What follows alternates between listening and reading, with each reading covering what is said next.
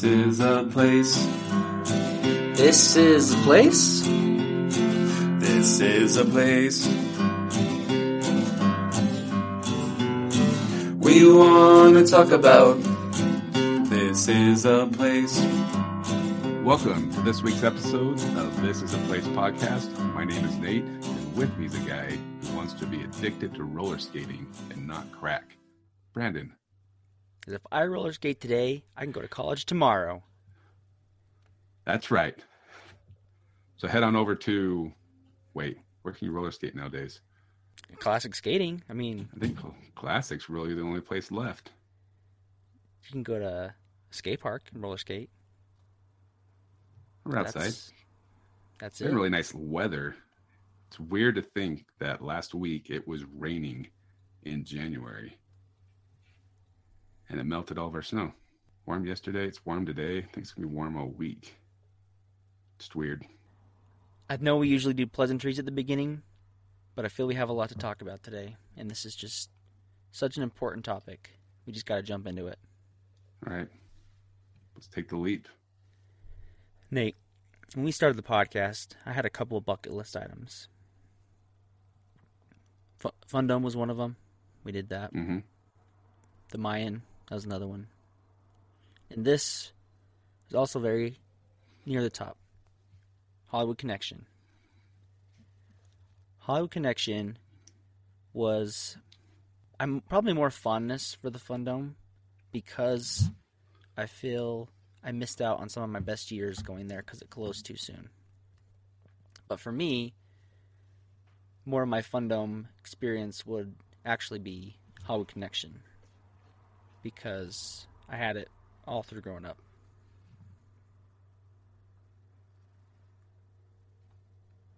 That's true.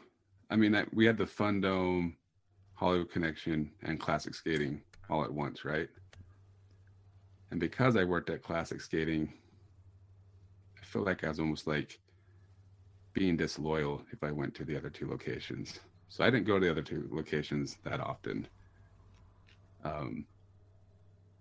And unfortunately, my kids kind of discovered Hollywood Connection in the last couple of years they were open. Mm. So they were very disappointed when they found out that it closed and is no longer around. I'm still disappointed it's closed and not around. But I'll tell you, I did visit Hollywood Connection quite a bit for the movie theater once I met my wife. Oh, really? Have I told you that story yet? It sounds familiar, but you might have to... Well, I'm going to tell you anyways. Um, so my wife worked at a credit union when we first got... Well, actually, when we were dating, when I met my wife, and then a few years into our marriage, she worked at a credit union that would sell those discounted um, movie ticket vouchers to Carmike, which would be Hollywood Connection and the movie theater on ninetieth and Redwood, right? And... every month, Carmike would give them a new batch of vouchers to sell, and they wanted them to get rid of the ones that they have from the prior month. And they were okay with them just giving them to the employees. So like every month, my wife would get five to ten vouchers to go see movies at the Carmike. And they would expire like six months from the date you purchased them, or, or they were printed or whatever. Um, so we went to the movies like every weekend when we first were married, to the point where you're like, we've seen every movie there. And then those vouchers just keep adding up and adding up to where we just have a whole, whole bunch of them. One time I took like all my, at the time, brothers and sisters and their kids, there wasn't that many back then as there's now, to Hollywood Connection to see a movie. And then, you know me, I just don't like to waste things, and I like a deal as well, right? So one night I had We've like all learned this at this point. ten vouchers, had like ten vouchers that were going to expire. And we already got our tickets to go to the theater, see the movie. And it would work for any movie, new or old there, new release or not. So I had an idea to stand outside Hollywood Connection and scalp the tickets. So I think a movie ticket there was like seven fifty. So I was trying to sell them, I think, for like five bucks a ticket or even less.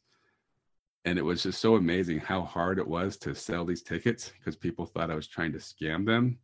But I'm like, I go, literally, you're going to walk in that door and pay an extra three dollars for your ticket, or you can just buy it from me now. Like, I'll even walk up with you to the ticket counter to make sure that the, the voucher works. But yeah, so I scalped movie tickets outside of a movie theater just to make sure that I didn't let those tickets go to waste. True entrepreneur at heart. Yeah, I should have just given them away, but I saw an opportunity to make money. And you know, you know how I go. I know how you are. You know how I do. You do it to me all the time. All your M L Ms.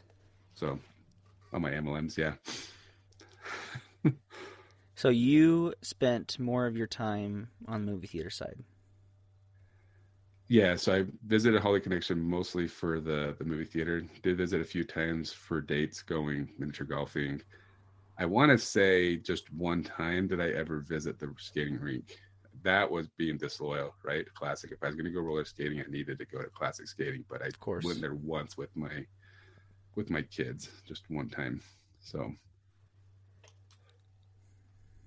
but rid the rides before, the roller coaster thing they had there. Um, I think I've did laser tag once or twice.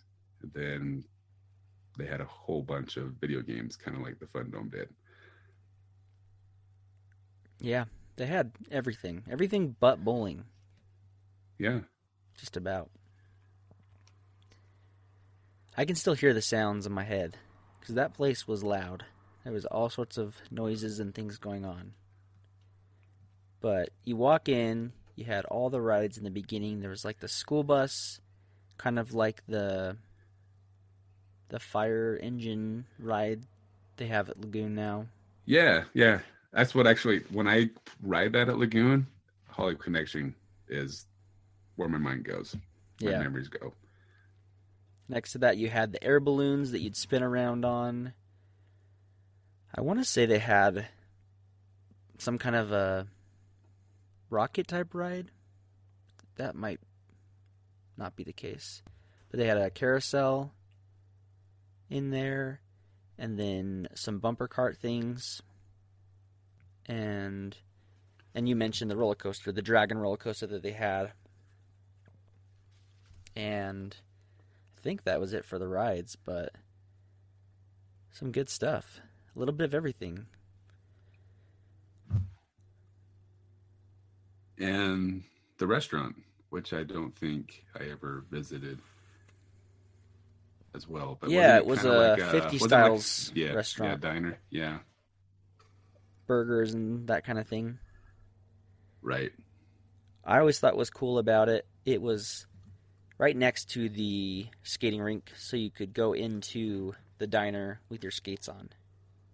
Had an entrance on the side, oh. so it made you really feel like it made it really feel that it was a fifties style diner with the roller skates. Or maybe, maybe, maybe I'm wrong about that. Maybe I'm just inventing that in my head. But there's no way to prove it now. I, I guess we could have asked our, our guest. I just wish, wish we could go back to that time and have a place like that we could go to nowadays. We'll be right back. You love listening to podcasts, but have you ever thought about starting your own podcast? Maybe you want to build a brand, grow your business, or are looking for an excuse to talk about your favorite hobby. Whatever your reason for making a podcast, Buzzsprout is the place to start.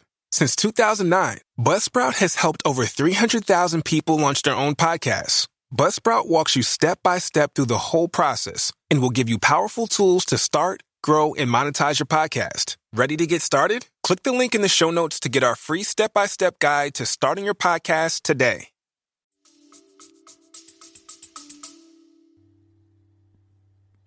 I mean, there's a few places out there. I mean, you got Classic Skating is really changed from being Classic Skating and just turned into a fun center.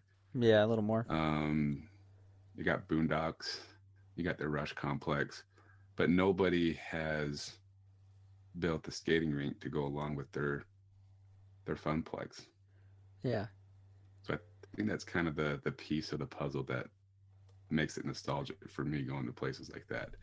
not having the roller skating rink. I mean, I had one of my earlier, well, I was probably sixth grade or so. I had a birthday party at Howard Connection, and a big part of it was going to the skating rink, and probably one of the first places I held the girl's hand was at Hollywood Connection. So how am I not going to love that place? You remember the, the mini golf? Did you ever do that? I did mini golf a couple times. Like I said, I feel like it was always on a date. Um, miniature golf is fun for like five holes. And then what? Pretty boring pretty quick. Really? I guess it depends who you're with, because I'm really competitive, and I felt like when I go on dates and stuff that nobody really cares. So after like the fifth hole, people just give up and start goofing off, so it's not that fun anymore. But we st- we've never gone mini golfing together, obviously. Oh, we will though, because we got to go hit up a miniature golf. Of course. Of course we do.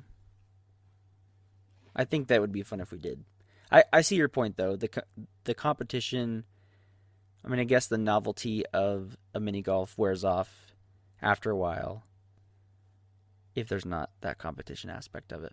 But for me, I I love a good themed miniature golf course, and I think Hollywood Connection had a really great one. There was the dinosaur section, uh, deep sea section. My favorite was when you would hit it into the buildings, and it would create an earthquake.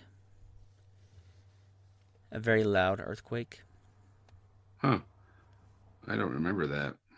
Um, you could go hang out for a few hours, burn some energy skating, playing laser tag, miniature golf, chasing the girls, and then to relax, wind down, you can watch a movie.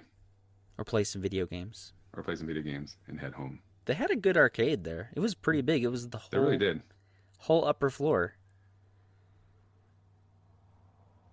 And they yeah, had the it's... laser tag in there too, but there were so many games. You you could spend your whole day there. Yeah, it's the only place that reminded me, or the only equivalent I would say is uh, the Fun Dome. Mm-hmm. As far as space, uh, what do you call it? Square footage of video games. Right. Well, we were um, lucky enough to to track down the former manager of Hollywood Connection, and he was kind enough to take a few minutes out of his day and talk to us about what it was like managing Hollywood Connection and kind of going down that memory lane with him. Well, to start off, Jim, do you want to do a quick bio of who you are? Tell us where you grew up and what you've been doing your whole life. Yeah, well, I, I grew up in Salem, Oregon. I was born there in uh, in nineteen sixty. That's a long time ago. But my dad was uh, owned a skating rink, and so I basically learned how to skate when I was one.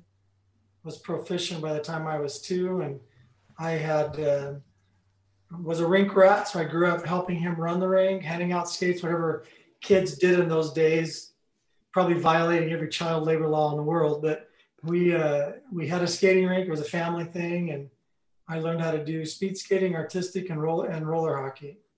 And in those days, there was no inlines. It was all done on quad skates, and um, we traveled around the country and uh, did that kind of as a fun activity. So what brought you to Utah?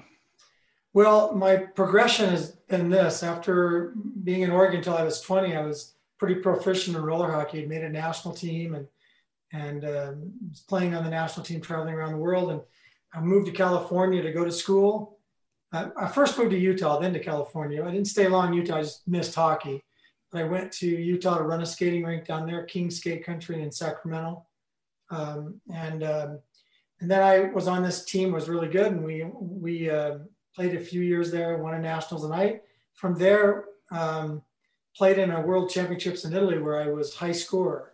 And and that got me some looks from professional leagues in Italy and Spain and Portugal. That's where the leagues are, kind of the ones that make the money.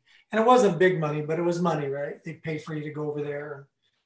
And they give you a room and some money, and you know, you live a you live a a poor man's sport uh, hockey thing. But you know, I, I was single and it wasn't hooked up, and so I, I did that did that gig. So I went over there after the World Championships in Novara, uh, Italy. I went a year after that, went over there and played for a city called Vercelli, and spent um, two years there. And then I went to two more clubs in Italy.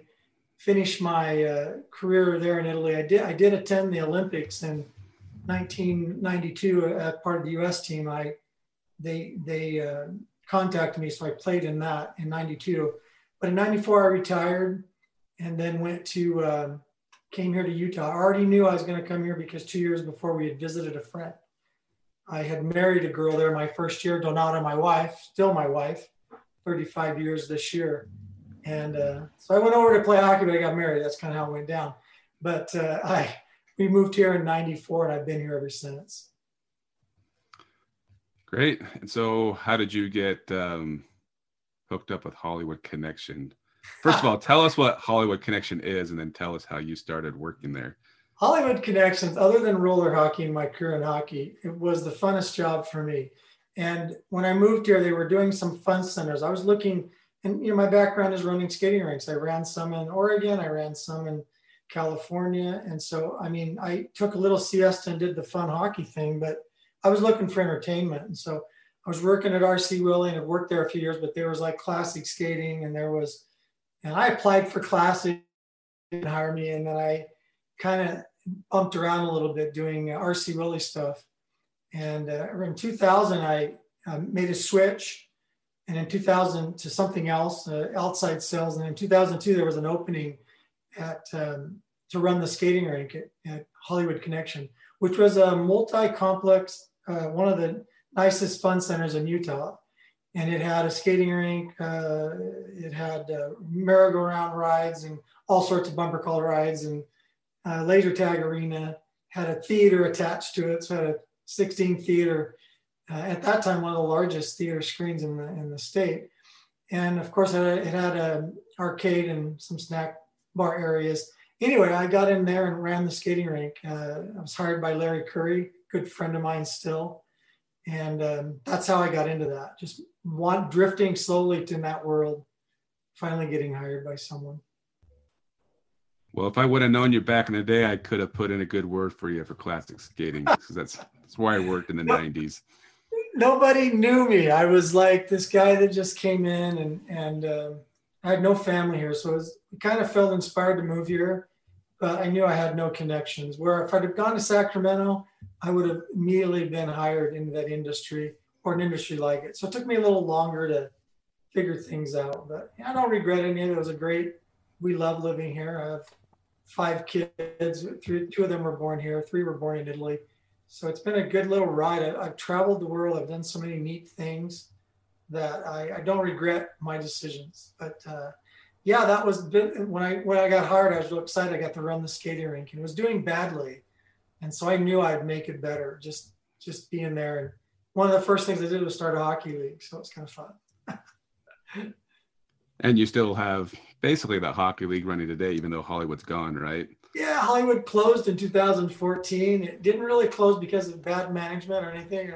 I'll say that. Some people think, oh, it didn't make enough money, but it did make money. It closed because the company that owned it was a theater, and they were downsizing and getting ready to sell. So Carmike Cinema sold to uh, A M C, one of the huge sale.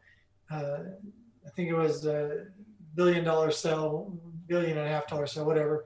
But it uh, went uh, to A M C and became the largest theater industry. But they sold us because they wanted to, uh, it was paid for, so they wanted to um, make the books look good. So thirteen million looked better in cash than it did in our company.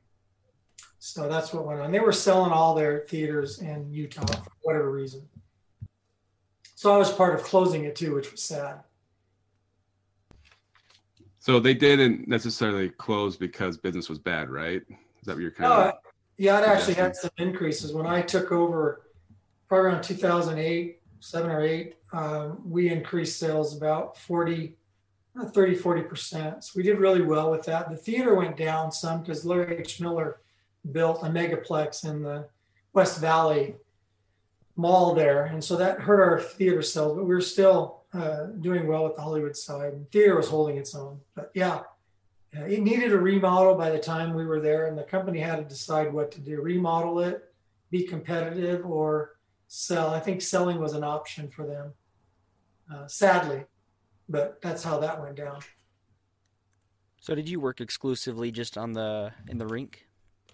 No, I, I started there, and uh, I, I quickly moved up. I well, teamed up with my uh, manager, complex manager, Larry Curry, and became the assistant manager within a year or two. And so I was managing the rink, doing assistant managing for him, handling some marketing, just just being his second man. And then when he left in two thousand, I want to say around two thousand seven or eight, um, I, I became the manager there. And um, right away, we knew it was up for sale. So I was managing a business I knew it was for sale, but it took years for it to sell. And so I just did the best I could with it and made it better, tried to make it more profitable and and uh, run it better as best as I could. And uh, and I think we did some good things to make it good in those years.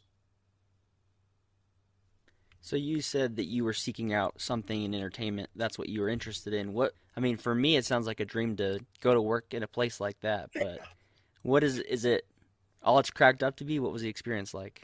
Totally fun. Uh, one, you're dealing with a lot of young kids. When you go into entertainment, you run these facilities, whether it's classic skating or you're running, you know, bowling alley. You, they, they all have their own unique features, but you're dealing with kids. You're dealing with young people that uh, that you can uh, mold and scope. And uh, I had uh, twenty-seven managers and uh, seven uh, department managers.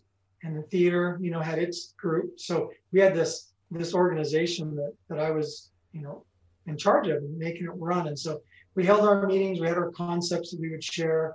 And uh, it was really a lot of fun to work with young people, to be in a fun environment. Everywhere you go, it's a party. Every day was a party. Every day was a was an exciting thing going on. And it was fun to be in that environment.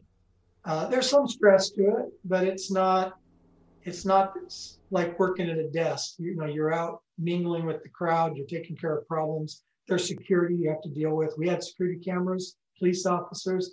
It was a, we ran that thing classy. We had, it wasn't just me running around being being the cop. We had West Valley people there. We were really trying to run it right and uh, take care of the patrons and also be professional. We all wore ties and uh, we looked we looked good. Tried to make it look good there. So what were some of the most popular activities to do at Hollywood Connection, or what was what was the big attraction to go there outside the movie theater? Well, in the early days, the, the theater was big. The theater made the most money. Theaters make good money. They they just, it, it must be the popcorn. They sell a lot of it, I know. But there's a kickback you get from doing the movie after so long. The way movies work is they you, they keep most of the, the door revenue that you pay for the movie till after a few weeks, and then you get a percentage of that if the movie carries on. So the movie can be, industry can be very lucrative. Uh, that, the Hollywood side's a little bit more difficult because um, you, you require more people to run it. You think about a movie theater, you can put a thousand people in there and you have seven to fifteen employees, you know, someone in the booth doing movies, it's all done. Uh, in those days it was done by film, but now it's done even, you know, done by a, Uh, it's all, all automated. You just, it's a disc you put in there, or a or a drive you show a movie on now. But or Amazon days, Prime. Yeah, it's it's it's gotten it's gotten easier, even better now. But in those days, we did have you know uh, a booth presence, and then you had you sold your popcorn, and they sit there and watch a movie for two hours, and they all come out. So it can be very lucrative. Hollywood required a lot of work. It required uh, people in each department. Someone had to run the rides. You had a, we had a restaurant. And, and so all those things we had to staff. So we spent a lot more money on labor on the Hollywood side. And so I think that's one of the reasons why they wanted to sell it. It really wasn't their gig. They ran movie theaters, Carmike Cinema. Uh, and they had this side thing where they did these fun centers.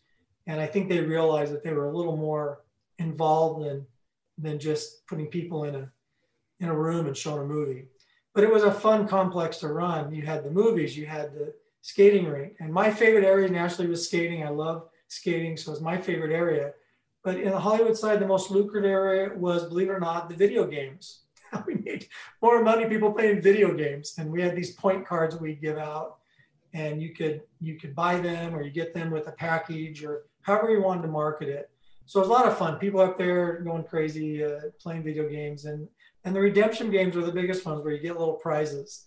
So we had a pretty good redemption uh, area, and just had fun with that. Did you, I think you mentioned the other day to me, is there a Hollywood Connection still open outside of Utah? Yeah, there is. Uh, Carmike Cinema, you know, home opposites. It's Georgia. It's Columbus, Georgia, and it's almost identical. If you were to if you were to walk in there, you'd be like, "This looks like Hollywood Connection." It's almost identical. Ours was a little bit bigger theater, and I think uh, there were some areas a little bit nicer, I thought, in our in our facility, because it was newer. But they kept that facility because it's part of the home office for Carmike Cinema. So where their home office building was, they had that facility, so they didn't sell it. It was only only Fun Center that A M C owns is, I think, that one, as far as I know. And uh, but they closed all the other ones. They they had seven or eight at one time, and they dwindled down to just two. And then uh, mine was the last to go before they sold the sold the company. So if we want to walk down memory lane, we need to go to Georgia. And... you go to Georgia. I sent a lot of the stuff we had over there, so they. They got some pretty cool stuff from Hollywood. I think they sold the rides. I don't know who bought our rides, but I know they were sold um, on the market. And so the video games were too. I don't think they shipped them back. I'm not sure exactly, but I think things were pretty much sold. They liquidated as much as they could.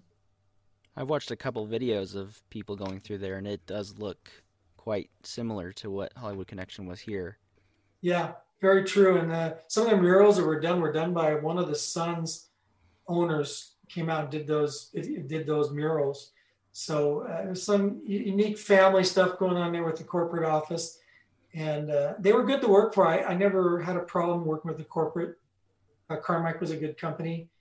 Uh, they they had they were almost going bankrupt when I was hired, and then a new C E O came in there, and he, we went from a one dollar fifty stock to thirty-seven dollars stock. I think they sold the company around twenty-six, twenty-eight. And um, and it's now all part of A M C. But yeah, those two facilities are, are identical. I've been in both. Um, yeah.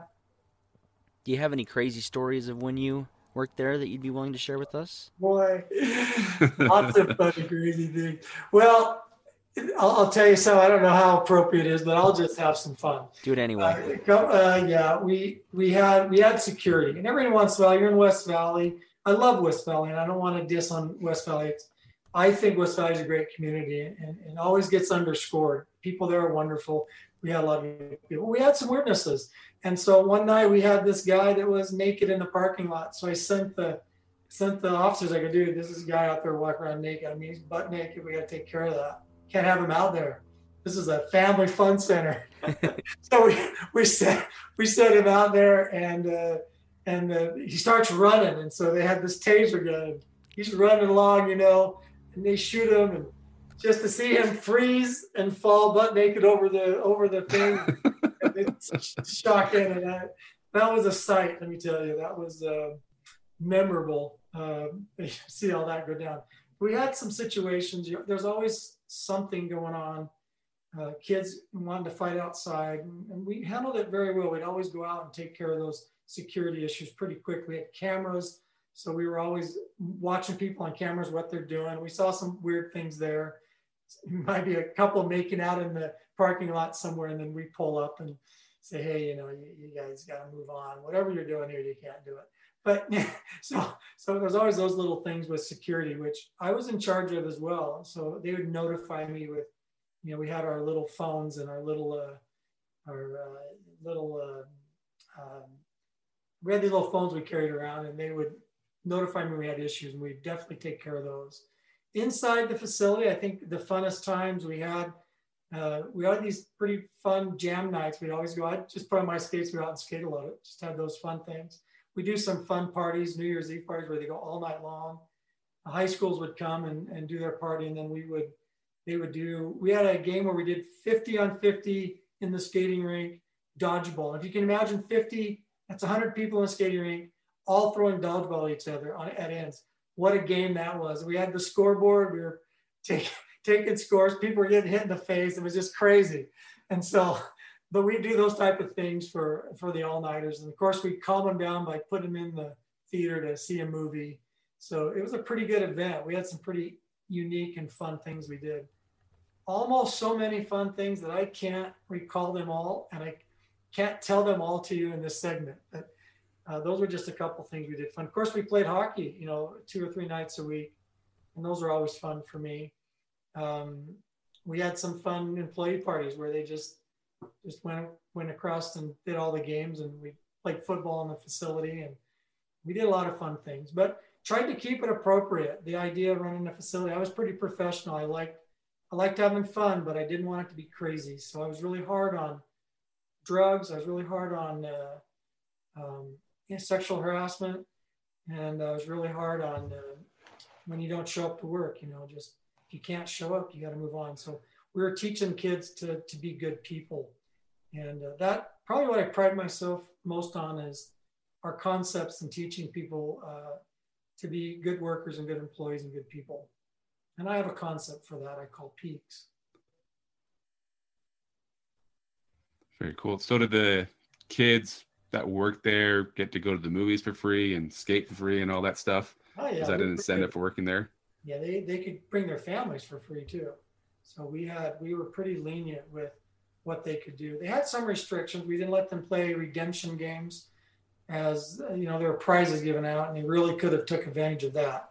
So we we prohibited that, but everything else they could do. They could ride rides and a great discounts if they did a birthday party. And so we tried to take care of the employees. We didn't pay them much in those days, seven twenty-five or seven fifty an hour. It's pretty pathetic, but um, that's what it was. And uh, we just did the best we could with them. Uh, the peaks concept that I shared with them, I, I shared with every employee that I, when I managed, and the peaks is this. I had this, I had this epiphany once that success isn't always about money, fame, fortune, status, what car you drive, what home you have. We get we get that mixed up in this world, and we start thinking that, that those things are what makes us successful. Those are just rewards. And uh, and I had a little bit of success. I, I know what it's like to play in front of five, ten thousand people, and and to be, you know, celebrated a little bit on, on film. And, you know, in those days, it wasn't like today's social media, but, you know, we had our little, our little community where we were popular and all that. But I came up with this concept called peaks, and I would share it with the employees. And it's peak stands for, when you spell it, it's P A, it's P E A K S S. It stands for passion, effort, attitude, knowledge, uh, uh, skills, and service. And so if you love what you do, it's, you're passionate about it. You have to have passion in life. You have to have love for what you do, or don't do it. You know, go do something you like to do. And if it's temporary, still show a little passion. It's going to carry you to the next level. So love what you do, put some effort in it, show up to work, care about what you're doing. You're running a ride, watch the kids. They can fall off and hurt themselves. If you're running the skating rink, get out there and make sure the guys aren't hurting somebody, you know, put some effort in your job. Don't just stand there and play music, but be aware. And then if you are, if you have a good attitude, and this is what I always say kills you, it's the middle finger, right? It's attitude, it's integrity. It's whether or not you're, uh, um, have goals and values. It's whether or not you have, uh, um, if you're doing the right things in life. If you're doing drugs and alcohol, that's probably not a good attitude, right? And so attitude is the ones that kill you, and attitude is everything, we used to say. Uh, oftentimes, I would always tell them, passion, effort, attitude, and that middle finger is going to get you, so be careful. They'll, and they all affect each other. And after you get those three down, you're pretty much successful. You're a successful human being, I think. De- depending, not even, there's no money there. You're not famous. You're, you're successful, though, in what you do. You're doing good things for good people, and you're a good person for those three things. And then you get knowledge. And then you become, then you develop skills. And then six, you start serving people. When you have all those three at high levels, I believe you're a successful individual. Unlike the world where they think you're successful because you drive a, you know, Ferrari, or you walk around in a, a, a one thousand dollars suit. Not necessarily. I would hope that my daughter wouldn't marry someone like Tiger Woods. He's a great golfer, but not so sure about those morals. And so I hope some of those kids that worked there learned that and are, are successful. It's always good to hear they're doing well. I hear oftentimes my managers doing well, and uh, some of the kids I bump into are progressing. It's great. Maybe I had a part in that, maybe not, but those are things we taught in our meetings that I felt were a big deal. That's great. Um, I do know a few of the employees that you had, um, and all of them talk very highly of you. So that's a good thing when you when you like your boss and you like the, the job that you have, even though you're just a maybe a teenager, right? One more, I guess, one more question I have for you is that um, S P S was the company who bought the building, right? Mm-hmm. Uh, mortgage servicing company. Have you had the opportunity, or were they even allow people to go in and see what the building looks like now? Or yeah, they they are such a great group of people. They they were wonderful to work with. It's sad to sell a building. I actually closed two buildings. I closed Hollywood, and then I went out and closed the the theater in uh, in South Jordan, the, the Carmike theater there, smaller operation, but closed it too. Sad to do all that. But this company that bought uh, Hollywood, they were good people. Uh, S P S, is that what they're called? S P S Mortgage Services? Yeah, S P S Servicing or something like that. They were great. They were respectful. We were trying to, you know, keep the business up. They weren't, you know, advertising. They were really respectful to in that process. And it took about a year to sell it and go through the process. We were trying to keep it under wraps so people wouldn't be like not going to us anymore, right? Knowing we were selling. But they were great. And when we sold it, they actually um, remodeled it. They kept me updated on what they were doing. They actually brought in a uh, a uh, person. I actually invited us, some of the managers, to go and see the how they remodeled it, and walked us through and treated us really nice. So I got to see it when it was finished before they opened it, and uh, walked in a few times while they were remodeling it. So they were they were really cool about it. Yeah, I believe some of the I know a few of the employees that work at S P S as well, and I, the rumor is that they were trying to convince them to keep one of the movie theaters. Yeah, open true. So they could watch movies. But. So true. They were going to use, they, they had one, and we had this one big room. And I remember talking with them about it. And I said, yeah, this would be a great assembly room. And you could do movies on it. We could remodel a little bit. It'd be awesome. But I don't think they did that. At the end of the day, they I think they did something else. One of my good friends, he worked in the movie theater side. And one of the best days we had was, you brought up a little bit earlier, Nate, of if the employees got the advantage. I was able to get the advantage one day, and we spent the whole day. We saw movies. We did all the activities. Like, it was a, a whole summer day just playing at Hollywood Connection. And that's just, I had so many good memories there. And that was a fun day to just how carefree things used to be and how fun it was just to go there and enjoy it. So thanks to you, Jim, for creating that kind of environment there so that, um, it was a place that I could go growing up and really enjoy and have so many fond memories for. It's a pleasure doing it. It was a lot of fun. Yeah. Well, thanks, Jim, for taking time out of your busy schedule to to chat with us. Um, we'll have to have you back on, I think, to talk about the, the roller hockey league. Get, get the yeah. word out on that. Um, yeah. Yeah, you're not done. Good. Yeah, you guys can you guys can call me anytime. Happy to help you out. I think the one question we didn't ask, Jim, was how do we get something like this back? They still have the footprint in Georgia. Just bring it on back over to Utah. That's a, a good question. And maybe, I mean, um, he kind of mentioned it, or I think I asked him as well, that Hollywood Connection didn't close its door because it was in financial troubles. It wasn't gang violence. It was gang violence? It wasn't gang oh, was, violence. Oh, that was that was the Fun Dome. Right. So I wonder if the, the numbers would pencil, and if, like you said, brought something like that back to to Utah. Um, like I said, there's a lot of fun centers, and one we haven't even mentioned is Fat Cats has turned, uh, they kind of done the same concept out in Saratoga Springs with the movie theater mm-hmm. next to the the fun center. But we're also, again, missing the skating rink.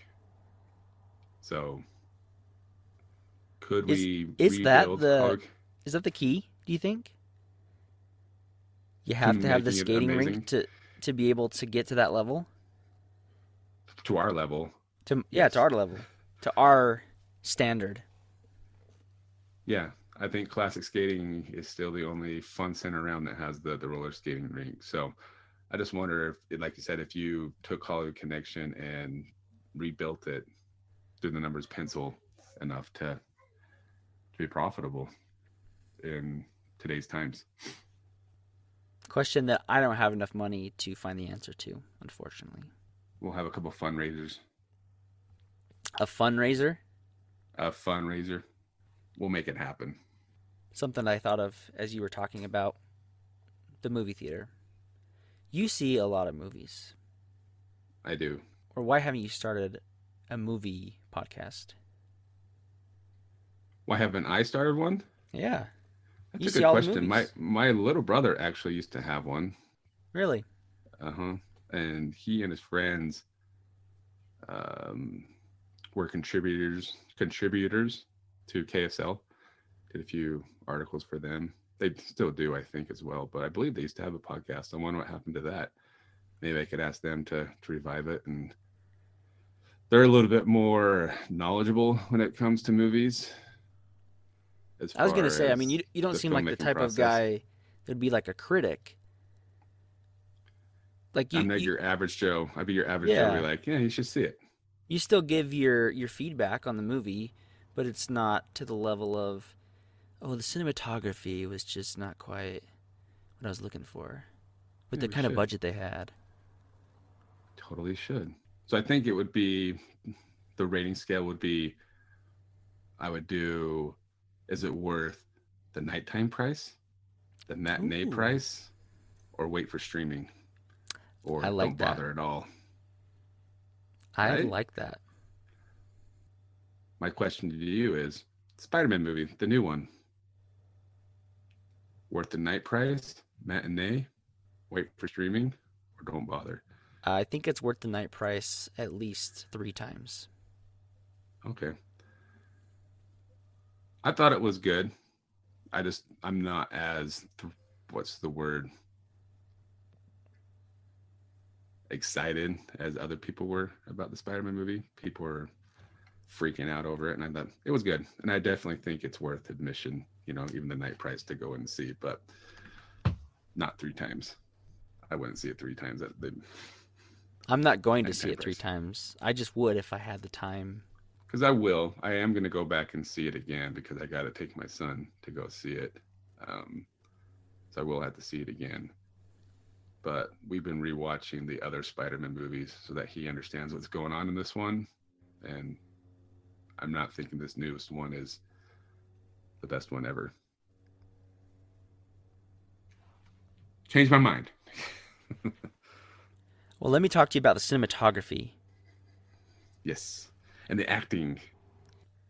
Well, I, I like your, I like your rating scale. I think it's good. I think if I had more time, I'd say let's start a podcast. But I think one for now is good enough. Fair enough. Maybe that's something we can visit at a later time. Yeah. Well, it would be nice to have a podcast that we have a little more broad audience than just pinpointing Utah. Have you seen our Maybe. numbers? We get listens from everywhere, man. Because they, they come to see us. But I'm saying if we could have a topic that everybody wants to hear, people are going to know what Hollywood Connection is in New Zealand. In Georgia, they will, though. In Georgia, they will. We're going to have to do a marketing campaign for that section of Georgia. They're going to be jumping all over it. And they're going to be like, what, it closed? I think our listener in Turkey is really going to love this episode. It's really going to hit home for them. Whether you come here for the Utah content that we put out or you come to hear us talk, we appreciate it. And keep the recommendations coming because we've got a couple. So we've got a couple on our list that we need to fulfill, requests that have been made. But give us your ideas. What, which place are you so nostalgic for? You want to hear us talk about it? And I know we've mentioned this multiple times before over the last year, but I really do feel like it's time, Brandon, that Fat Jesus needs to go away. Oh, I need, I need to, I need to cut my hair. Yeah, I agree. So, haircut. Let me know. Let me know what's in style now. I haven't cut my hair for so long. I don't even know like what I'm supposed to do. Whatever you do at this point will be a, a success. You, I don't know, man. Last time horrible. I grew my hair. Last time I, grew, I told you this story before. Last time I grew my hair out and I cut it, it was not a success. Success, unless you think um, Zach Morris from Saved by the Bell. It's a good haircut. That was my favorite day, though. I only had it for like two days, but people were like, "Oh, you cut your hair? Oh, cool." I just I didn't know what to say. Well, it was funny. Um, I probably shared this story like three times before, but I went to like um, Fantastic Sam's like two days after I got my haircut, and I sat down. The lady's like, "When was the last time you had a haircut?" I'm like, two days ago. And she kind of looks at me like, okay, this is weird. Like, do you get your haircut like every three times a week? And then I pointed in my head and says, I did not ask for this. She goes, okay, good. Like, she was even like, okay, like, why are you trimming up this haircut? That's awful. But I said, I need to fix this. And she goes, oh, okay, yeah, we can do that. So we need to find Nate a haircut, a good haircut. Gotta get a haircut. I just need a style. I need another style. I'm sure we can find a good haircut. I just need to know, what do I do with my hair? I think it's got to be a bowl cut. Still trying to figure out. Still trying to figure out what to do with my hands, but we'll f- we're never gonna know what to do with our hands. I don't know what to do with my hands, but you can work on the hair in the meantime. You think a good bowl bowl cut? A, bu- a bowl cut, yeah. Like uh, Harry, or is it pumpkin pie haircutted freak? Thank you for listening to This Is a Place podcast. See you next week.